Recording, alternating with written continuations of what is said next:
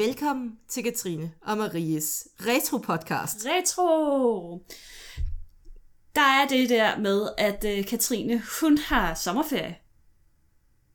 Katrine gider ikke at lave noget længere, Nej, Katrine er blevet dovent. mere end hun var i forvejen. Katrine vil have en analog sommerferie. Katrine gider ikke Marie længere. Jeg har også brug for ferie. Slår, slår, du, slår du op med mig? Ja, jeg vil godt have det gjort, mens vi optog, fordi at hvis du nu prøvede at kvæle mig, så, så, så kan det bruges som bevismateriale. Nå, men øh, vi holder i hvert fald lige en lille pause. Øhm, men det betyder ikke, at I skal undvære historiepodcasten. Fordi, Lidt måske. Vi har jo nogle øh, hemmelige bonusafsnit, ja. som egentlig var til vores gamle patrons. Og vi har jo som sagt ikke afskaffet, men udfaset Patreon. Mm. Vi har så nogle gamle bonusafsnit, som har set, altså som kun en meget lille kreds har hørt. Mm. Og- Og, nu bliver det bragt ud til masser. Det gør det. Vi, I hører et gammelt afsnit, og hvad er det, vi skal snakke om i dag, Marie? men vi skal simpelthen snakke om nogle helt fantastiske kinesiske mumier. Ej, men altså, Så øhm, kan, I, øh, kan I hygge jer med det afsnit, og så vender vi simpelthen tilbage næste uge med et... og som man vil sige på kinesisk, Ni hao panda.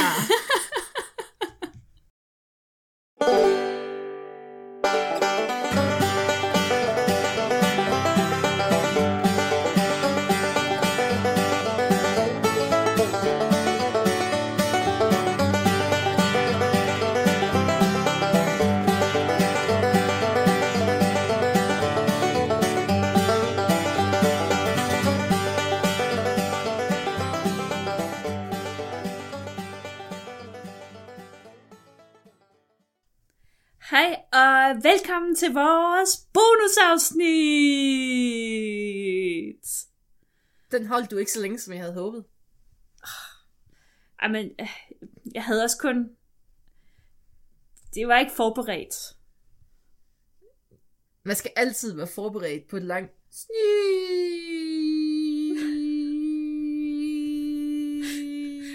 Nu lyder du jo bare som en luftalarm. Det er bare, altså jeg kan alarmere alle.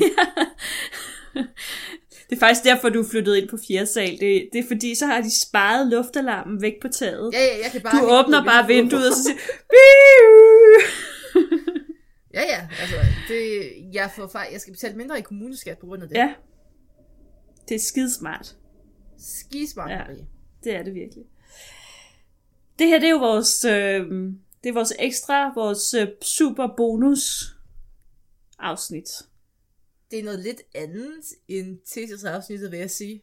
Det her, det Der er er sådan, døde mennesker med. ja, og det er måske også lidt mere, nu dissede du lidt min, øh, min manusform i podcasten sådan sidste Ja. uge.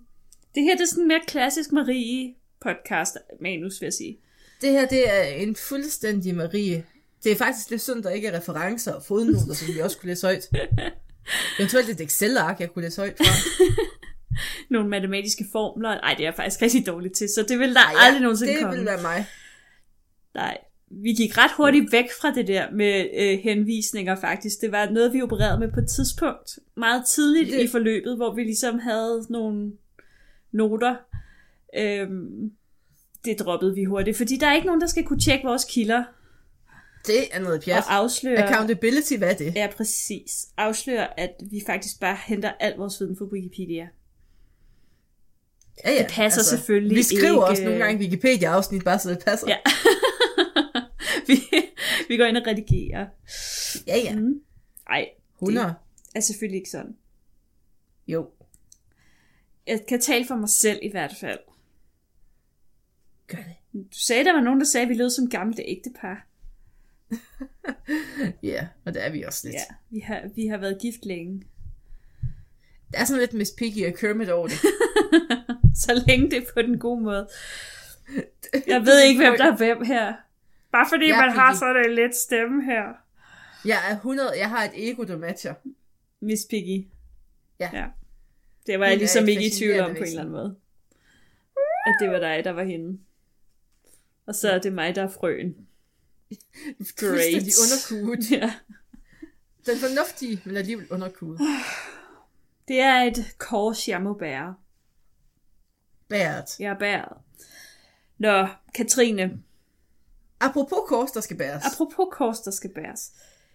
I vores sidste podcast, altså den, der udkom her, ja, nu ved jeg jo ikke, hvornår den her podcast udkommer faktisk. Det er sådan lidt... Øh, Eller hvornår folk lytter. eller hvornår folk lytter. I, Marie, der er faktisk flere variabler, du ikke har taget højde for det er her. faktisk rigtig dårligt formuleret af mig. Nå, men øh, den sidste... Det sidste podcast afsnit Ja, i vores i kronologi. vores kronologi, det handlede om øh, kvinden fra dig, den her 2000 år gamle balsamerede mumie fra Kina. Og Diva-mumien. Diva-mumien, også kendt som. Begravet med al sin vin. Overvægtig. Gik med stok. Jeg ser stort op til hende. Ja, bare vent. Jeg er en stok fra at være hende. Og selvfølgelig også en, Og- altså jeg er jo heller ikke kinesisk, men... Og du er heller ikke død. Okay, til tre små ting. Øhm, som vi snakkede om, så er hun jo ret kendt. Øh, og hun er også kendt som øh, verdens mest perfekte mumie, fordi hun er så velbevaret, som hun er. Hvilket man måske kan diskutere en lille bitte smule, trods alt. Nope. Nej. Nogen, og jeg siger ikke, det er mig, Jo. Nogen Det gør jeg. vil mene, at en række mumier fra Xinjiang-provinsen i det vestlige Kina trumfer hende. Mm. For det første så er de her mumier altså ekstremt velbevarede. De ser ud som om, de faktisk er døde inden for de sidste 48 timer. De er faktisk så, øh, hvad skal man sige, ja, Velbevaret. velbevaret. Jeg skulle til at sige levende at se på, hvilket er sådan lidt forkert formulering måske. Ja. Men, men at det lige før, at det faktisk ikke er så rart at se på. Altså, fordi de ser meget sådan... Du, du opfandt ordet nydød Ja, nydød. i sidste, sidste gang. Og det, ja, nogle af dem gør i hvert fald. For det andet, så er de jo endnu ældre end Diva-mumien. Nemlig omkring 3-4.000 år gamle. Og både hår og hud og øjenvipper, og ikke mindst deres tøj er så velbevaret, at øh, da de endelig blev vist frem for Vesten, der troede man faktisk, det var et svindelnummer. Det her. Der er dog en væsentlig forskel på kvinden fra dig og mumierne fra Xinjiang. Mens Diva-mumien hun var bevidst balsameret, så hendes krop kunne overleve døden, så er mumierne fra Xinjiang resultatet af naturens tilfældigheder. Og så er der jo også lige det med, at mumierne fra Xinjiang udgør en del af den kinesiske historie, som kineserne egentlig helst ikke vil mindes om. Og den kinesiske regering har derfor gjort alt, hvad de kunne for at undgå, at kendskabet til mumierne bredte sig. Fedt. Præcis. Marie, ved du, hvad mit yndlingsfag i folkeskolen var? Det var sløjt. Jeg var god til det, men jeg kunne ikke så godt lide det. Ja. Næh, geografi, det var mit jam. Ej, ja. Uff, det var godt. Og ved du, hvad vi skal snakke om nu? Geografi. Woohoo! Yay! Er du klar? Jeg er, er du så, jeg, jeg er så klar. Jeg er relativt klar. Oh, du kan da også altså, lyde entusiastisk relativt. Det akademiske forbehold, det kan altid bruges. Det, man skal heller ikke sige for meget. Nej, Vi skal til Xinjiang-provinsen, og den ligger i det allervestligste Kina. Det er sådan, sige, et ganske stort område. Mm. Faktisk så kan Frankrig ligge derinde to gange, og så er, stadig, så er der stadig lidt så er plads der stadig udenom. sådan lidt alburum. Ja. Der er stadig sådan den bevægelse. Ja. Mod nord, der er grænsen til Mongoliet, og mod syd, der er det bjergene mod Tibet og Kashmir, og mod vest, der ligger Kirgisistan, Kazakhstan og Tja, hvad hedder det? Taj, Ta- hvordan vil du ta- det? Tajikistan, tror jeg. Tajiki- Ta- Tajikistan. Tajikistan. Ta- Ta- Tajikistan. Det er sådan en, hvis man skal undersøge, om folk er fulde, så skal man bare bede dem om at sige det ord tre gange i træk. Tajikistan. Det er faktisk den første græske koloni. Nå, det vidste jeg De faktisk leder af ikke. Tasiki. Ah. Badum, Ej, onkel Katrine slår til igen. Det er sådan noget, man Simpelthen. får i bonusafsnit, og der bliver ikke kortet ud. Nej.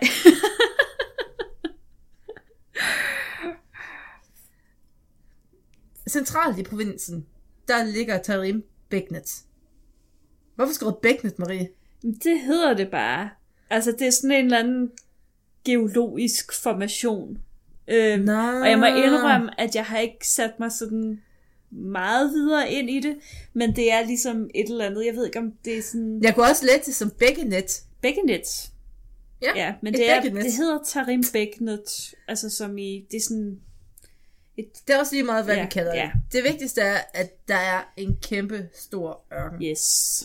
Og det er et af jordens mest isolerede og ugæstfrie områder. Og det antydes også sådan lidt i navnet, der på det lokale sprog sådan betyder lidt i retning af, kommer du ind, kommer du ikke ud igen. Så hvis man har navngivet det det, Ja. Så Altså. det er ikke en, det er ikke en, en ørken, der, der siger, velkommen, kom indenfor i min ørken. Jeg så faktisk et billede på nettet, øhm, hvor at man ser den her ørken, og så sådan i forgrunden på billedet, der ligger der sådan ryggrad. så ligesom i gamle Så western ja, det var sådan lidt, okay, nej, jeg tror, I har fået understreget jeres pointe. Det er ikke det fedeste. Det er faktisk... Øhm, øh, det er faktisk i øvrigt øh, det sted, hvor at øh, Kina øh, laver sine atomprøvesprængninger, Mm. fordi det er så isoleret. Øhm, og så er det også derude, hvor at øh, alle deres, eller rigtig mange af deres arbejdslejre ligger. Og det er jo også sådan lidt af den samme årsag, at altså, der er ikke rigtig Det er sådan dejligt langt væk, Ja. og ingen interesserer sig for det. Jamen præcis, og der er heller ikke rigtig noget incitament til at flygte, fordi Hvorhen? hvorhen, og du overlever nok ikke særlig lang tid, hvis du kommer Åh, ud af den her arbejdslejr. Det er gulag-logikken, jeg elsker det. Så regel nummer et, hvis du øh, vil være tyran, diktator, øh, sørg for at have en god ørken i, inden for rækkevidde, hvor du kan lægge din arbejdslejr. Jeg har sådan målt lidt på det, hvis jeg nu skulle være diktator mm. i Danmark. Altså det nærmeste, man kan komme på det, det er jo sådan den vestjyske hede. Og det er lidt, det er bare ikke det, er bare ikke det samme. Altså jeg vil sige, at øhm, ej, nej, ikke, ikke helt måske. Ah, Det har bare ikke det samme svung. Nej, det har det ikke. Man kunne måske godt lidt derudaf, men mm, Mm. meh. Nå, ørkenen, den er jo nu engang, som ørkener er. Der er meget tørt, sjovt nok. og der er høje dagtemperaturer og lave nettemperaturer. Det er de her forhold, som har gjort, at mumierne de er blevet bevaret, fordi bakterierne, der jo ellers får kroppen til at gå i forrådnelse, de ikke kan lide at leve under de her forhold. Mm. Det er simpelthen så dårlige forhold, at de bakterier, der får dig til at gå i forrådelse, siger, Nope. nej, nope, ikke noget for mig. Præcis. Og så er det jo også, det har været lidt et held, at det er så isoleret. Fordi et problem, man også har haft i Ægypten, det er, at gravrøver, mm. de kan jo godt lide at få fingrene ned og stjæle. Men fordi det er så langt ude på landet, så er der ikke rigtig nogen, der har tænkt, "Nah, vi tager lige derud for at røve. De har egentlig været rigtig uberørte. Ja. Det er helt vildt. Der er fundet omkring 400 mumier i den her ørken, som hedder Taklimatan. Over, og de er fundet over en periode på omkring Se mig, 70 der kan år. udtale ord. Ja, sådan er jeg. Da, da, da, da.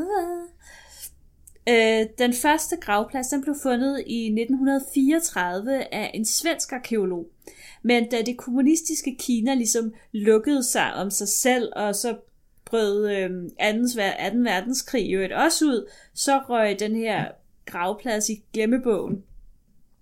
I løbet af 1970'erne, så var der i midlertid dukket flere gravpladser op i ørkenen, med flere ekstremt velbevarede mumier. Den svenske gravplads, den svenske arkeologs gravplads, tror jeg er mere korrekt at sige, blev øh, i øvrigt genfundet og udgravet i år 2000 efter flere års togtrækkeri med den kinesiske regering. Altså, de var ikke meget for, at øh, de her gravpladser, de skulle undersøges. Man vidste altså, at de var der, men man måtte ikke tage ud og undersøge dem. Øhm, og i forhold til den her, øhm, ja, lad os bare kalde det den svenske gravplads, øh, så, øhm, ja, så havde man jo faktisk glemt eksistensen af den, og man genfandt den først, fordi de her kinesiske arkeologer, de oversatte den svenske arkeologs dagbøger. Han havde nok efterladt sig nogle notater, går jeg ud fra, ellers virker det rimelig random at bare Han havde jo oversætte ikke Excel, eller så hvordan kan det lade sig gøre? det, det er jo det. Og så måtte de sådan ud fra hans noter prøve ligesom at bevæge sig gennem den her sandørken, og sådan, det virker helt absurd. der var materiale til en Indiana Jones film i det der, det er jeg helt sikker på. Bare med kinesere, der kommer med en dagbog. Præcis. Jack, altså, Jackie Chan skulle være med. Selvfølgelig skulle han det. Og hvad er det så, der gør, at de her mumier er så kontroversielle, at den kinesiske regering forsøgte at holde fundene hemmelige?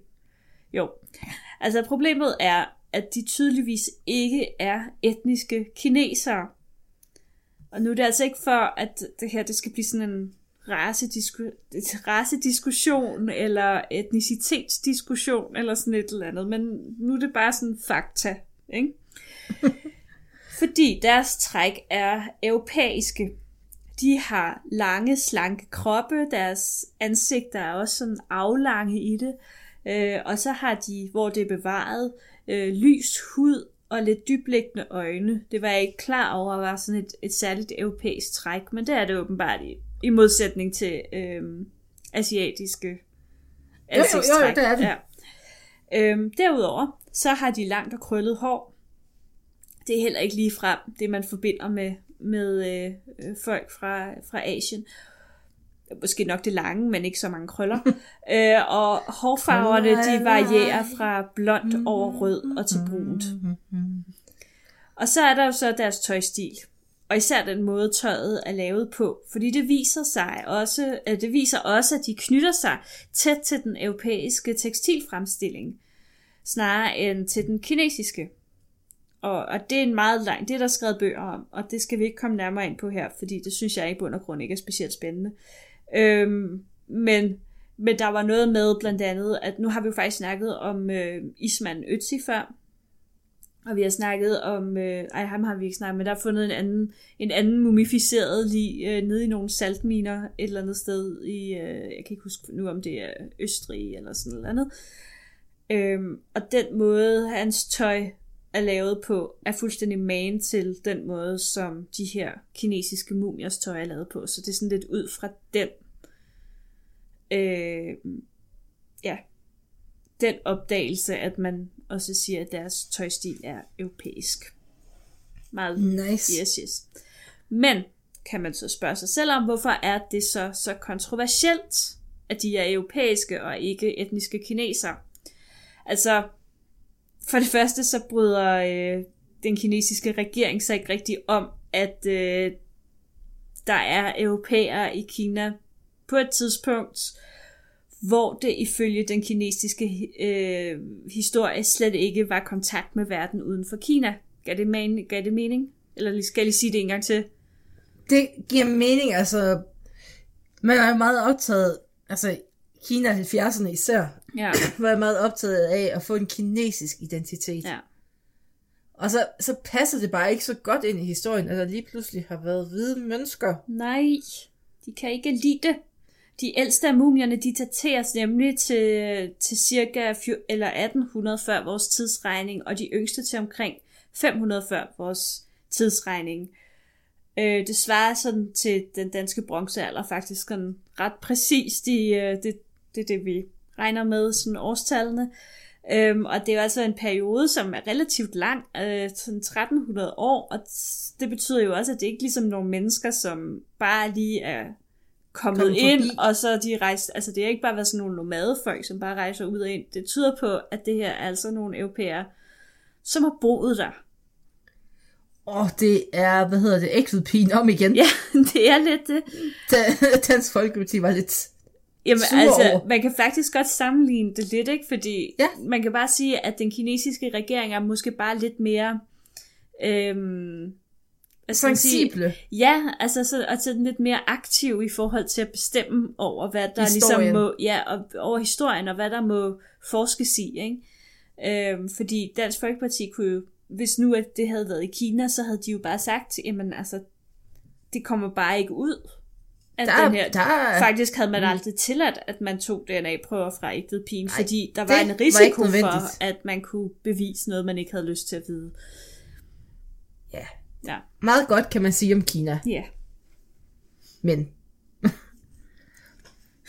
ifølge de kinesiske overleveringer, der udsendte den kinesiske kejser omkring 240 vores tidsregning en ambassadør til Mongoliet, Og formålet med det her, det var at danne en alliance med de havende hunder.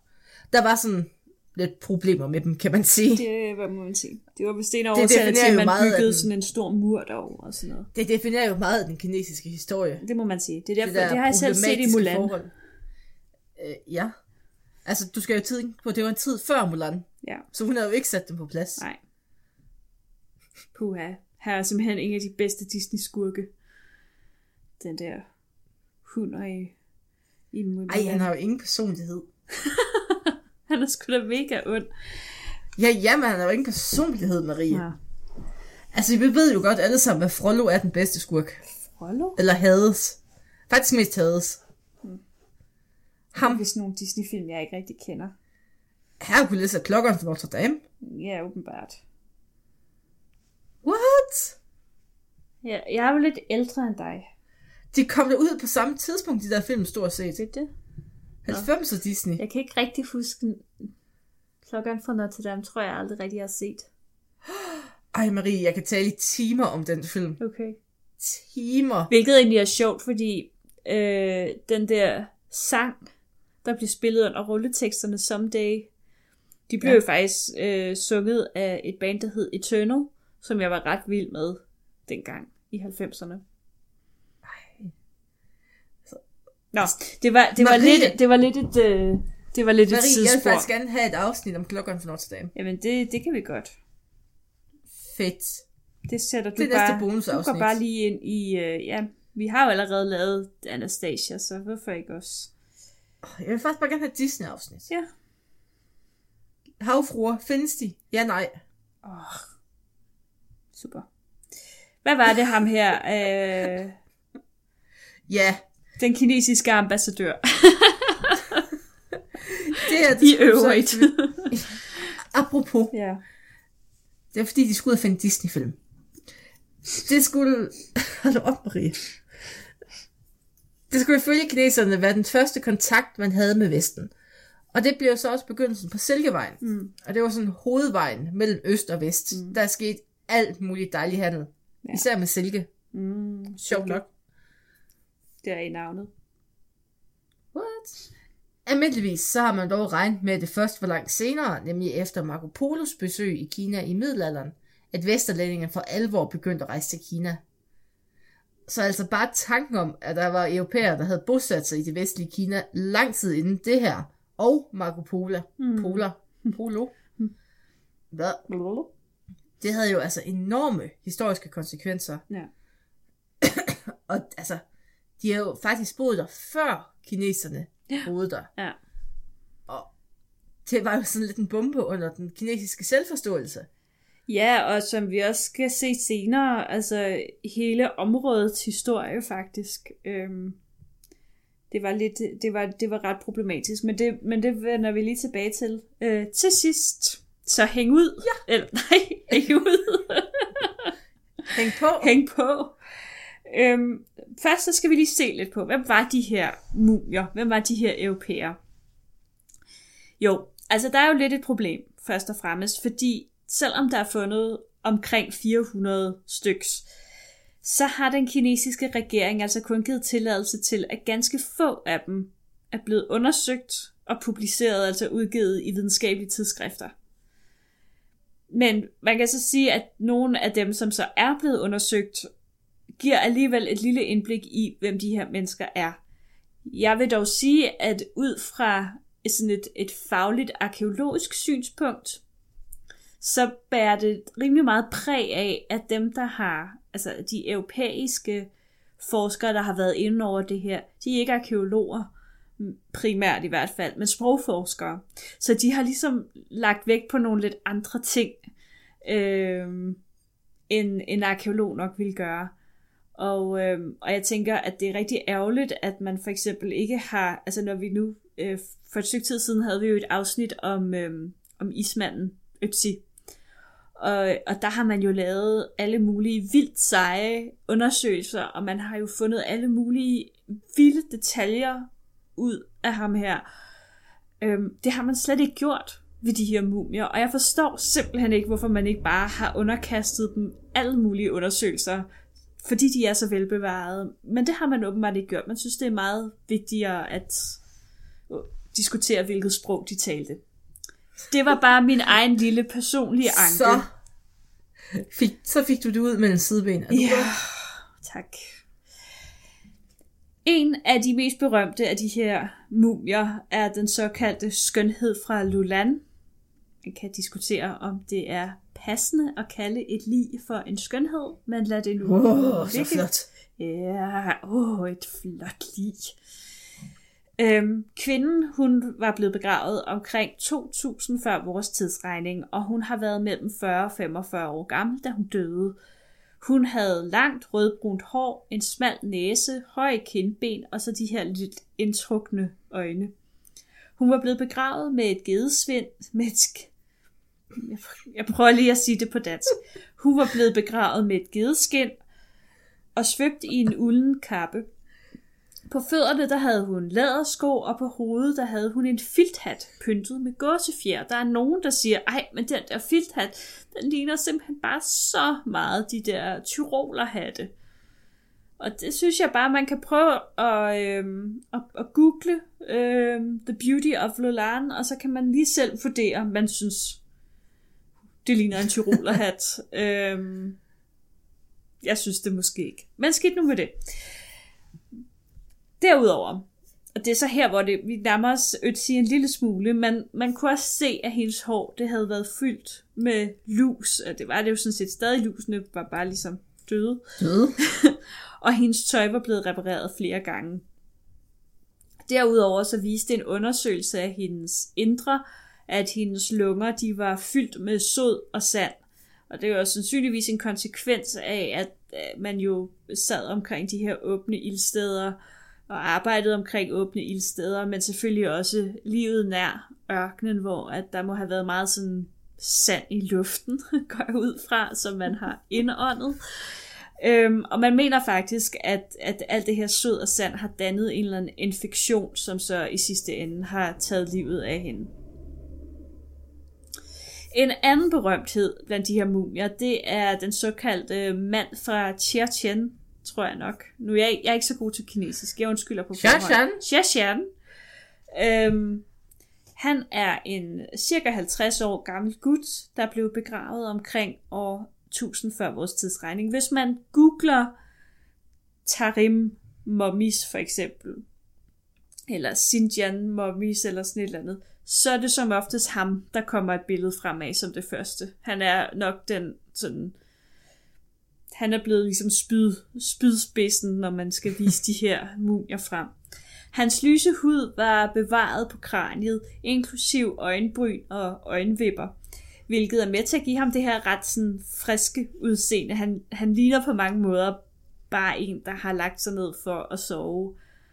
Øhm, og det var også ligesom ham, som nogle af de her vesterlændinge, de blev øh, præsenteret for, og hvor de så tænkte, det der, det tror jeg simpelthen ikke på. Det er et spilnummer. Det, det var det ikke. Han øh, har været omkring to meter høj, da han levede, hvilket er ret meget. Jeg både- skulle til at sige, Ja. selv i dag er det rimelig meget. selv i dag, altså man kan sige, det er meget både i, i, sådan, i Kina, øh, og det var også bare meget i bronzealderen. Altså det, det var ikke, altså nu, de var sådan alligevel rimelig høje i bronzealderen, men jeg tror, det er sjældent, at vi har folk, der er helt op omkring de to meter. Øhm, og så havde han øh, et langt rødt hår og et stort rødt fuldskæg. Så han, han, Han er bare lige ham fra Melodi Grand Prix. ja, præcis. Eller ham der fra Game of Thrones. Åh oh, ja, ham der nordmanden. Ja. ja. Øhm, derudover så havde han en tatovering på den ene del af ansigtet, som efter sine skulle forestille bukkehorn. Det vil jeg Jo, også jo. lade være op til folks egen fortolkning. Og så var han begravet med 10 filthatte af årsager.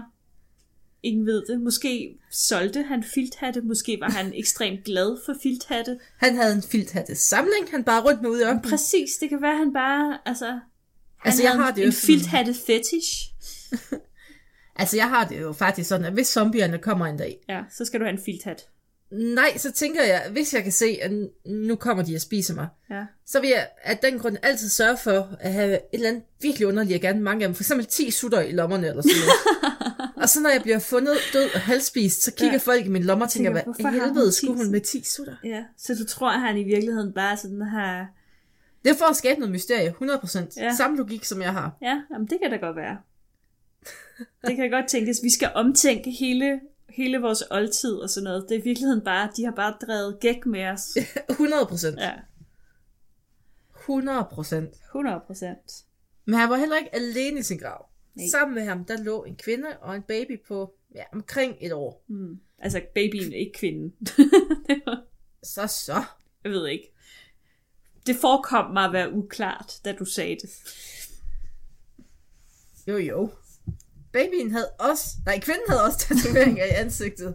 Ja. Og hun havde, da hun var i live, cirka været 91 høj. Så også en pænt høj.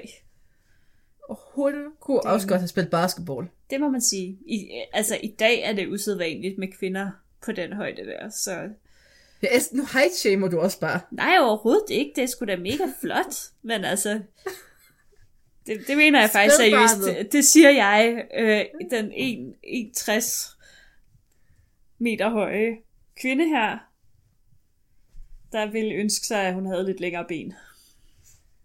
Bare længere ben, så du var 91, men resten af kroppen ikke. Ja, præcis. Du vil faktisk bare være en Barbie. Jeg har en meget lang overkrop, og så har jeg nogle Det har jeg usandsynligt faktisk også korte tit ben. tænkt. Ja. Marie, har du ekstra rygsvivler? Jamen, det tror jeg. Jeg, er- jeg er nok sådan lidt en mutant på den måde. Du, du er en giraf. Men det, det er praktisk, når man laver yoga, fordi altså, jeg kan sådan, jeg kan nå jorden ret nemt. Marie er jo en af de få mennesker, der kan altså, stå i brug og kilde sig selv i haserne samtidig. det er sådan et lille partytrick. ja. Jeg ved ikke, hvad for nogle fester du går til, men... Er det, er det nu? Er det, er det passende nu? Og så laver du valen bagefter hen over gulvet. Præcis. Altid. Med alle dine rygvivler. Evig og altid. Bare sådan, ruff, hen Ja. over gulvet med dig. Man ved bare, at det bliver en god fest, når jeg kommer. Når du laver valen. Præcis. Spædbarn, det var svøbt i et tæppe, og det havde også en hue, det havde alle. Ja. Og den her hue, det var i blå kasmiruld. Mm, dejlig blød. Ved siden af barnet, der lå et kohorn med et forøver trykket ned over åbningen. Så det virkede næsten som en form for sutteflaske. Er det ikke vildt? Jo, Det har jeg aldrig, og så tænker man, det er så enkelt, og det har man aldrig nogensinde fundet. Altså, det, jeg kender ingen, i hvert fald ikke i Danmark, barnegrave med den slags anordninger. Det sgu da skidesmart. genialt. Ja. Om de her tre, de var i familie, det ved man ikke. Men de må være døde samtidig. Der er desværre heller ikke nogen spor efter, hvad der har slået dem ihjel. Men som du antydede lidt, så kunne det jo godt være noget infektion. Ja, det kunne det være. De har åbenbart ikke undersøgt deres øh, indre. Øhm, ja, så det kan jo sagtens have været måske ja, infektionssygdomme og så videre. Det er ret, altså det kunne det tyde på i hvert fald, når de alle sammen Når er de døde alle tre samtidig. er døde. Ja. Nemlig. Et andet lidt spøjst mumiefum, det kaldes heksene for, og nu undskylder jeg igen, Subeshi. Subeshi. Subeshi. Ved. Ja. Det var en gruppe på tre kvinder, der blev gravlagt i 500-tallet før vores tidsregning. Det sjove i dem her, det er, at de bare høje, altså sådan rigtig heksehatte. ja. De var høje, de var spidse, og de havde, de var sorte, og så havde de en bred skygge. Altså Ja. det, vi kalder heksehatte. Virkelig sært. En af kvinderne, hun havde desuden gennemgået en operation i underlivet. Og såret, det var syet sammen med hestehår. Ja. Det er sådan alligevel ret avanceret.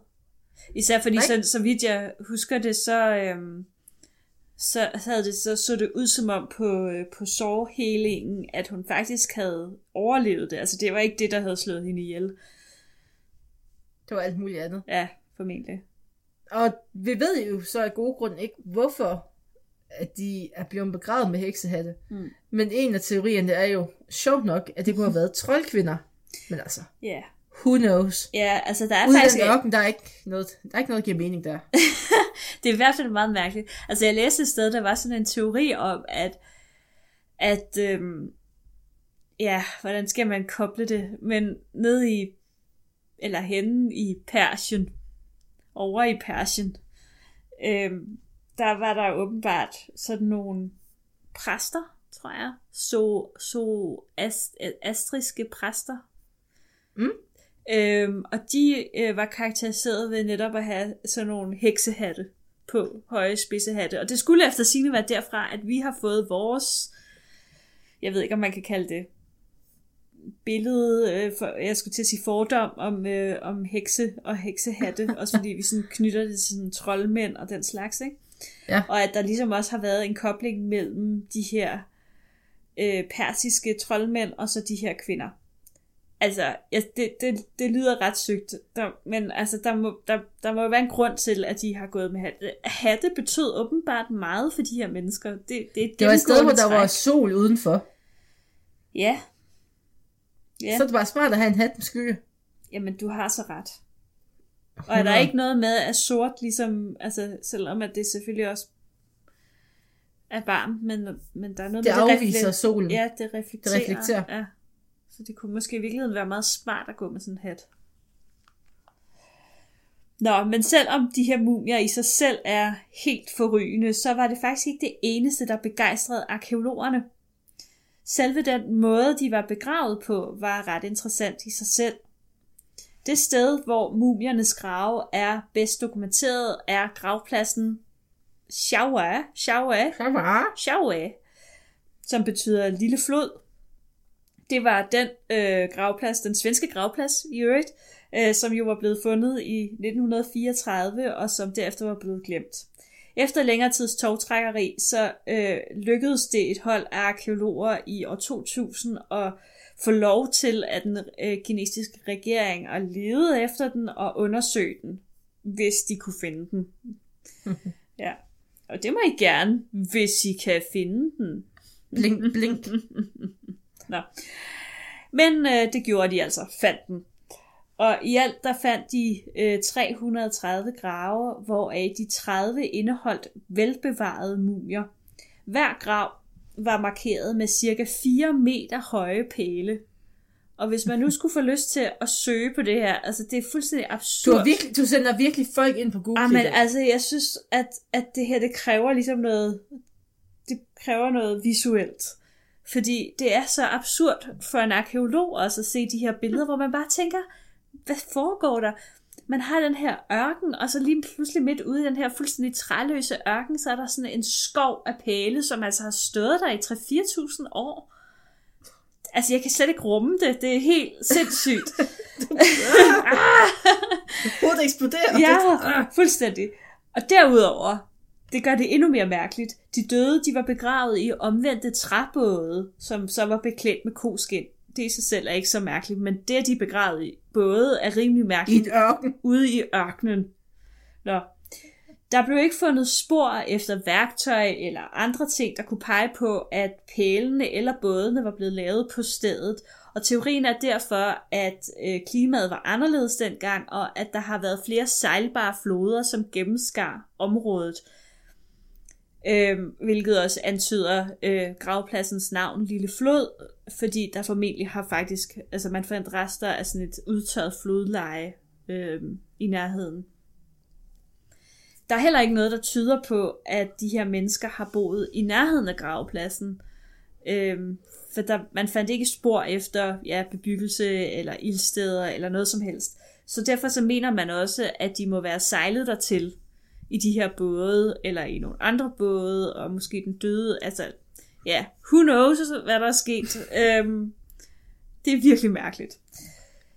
Utrolig spændende. Men jeg tænker bare sådan, hvorfor i alverden er der, altså det undrer mig virkelig, at det kildemateriale, som er tilgængeligt på det her område, er så mangelfuldt, som det er, fordi det er det, Hun er jo ikke nogen lady af dig. Der, det, det, det er det, det mest sindssyge det her, og så har de bare koncentreret sig om, hvilket sprog de talte. Jeg fatter det ikke. Nå. åh, det grimme humaniora ja. kommer og ødelægger din arkeologi. Ja. Jeg har også fra humaniora. Men de her sprogforskere, de forstår ingenting. Nå. I bådene, der fandt øh, arkeologerne både mad og gravgaver i form af blandt andet masker og vævede kurve, redskaber og forskellige blomster og urter, og selvfølgelig alle de her hatte.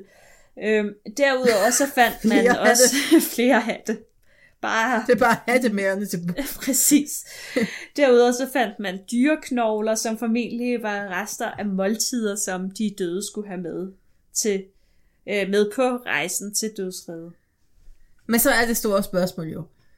Hvis de her hatteglade mennesker ikke var fra Kina, hvor var de så fra? Ja.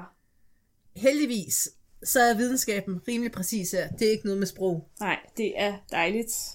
Man har fået taget DNA-analyser. Og det viser, at de mandlige mumier, de havde et Y-kromosom, altså det mandlige kønskromosom, som i dag først og fremmest findes i Østeuropa, Centralasien og Sibirien. Mm. Og det er ikke noget, man normalt finder i Kina. Mm.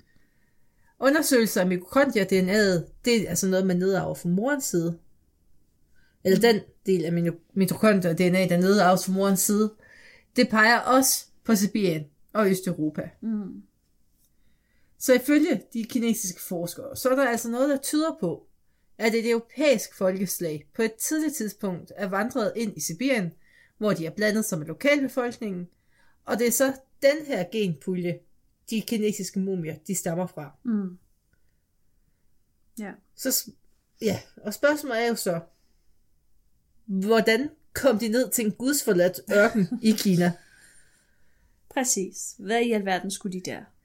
Her hiver vi så fat i den amerikanske professor Victor Mayer, og Og der har vi noget den der sprogforskning igen. ja, Det er øh, ikke arkeologer, der kommer med den her teori.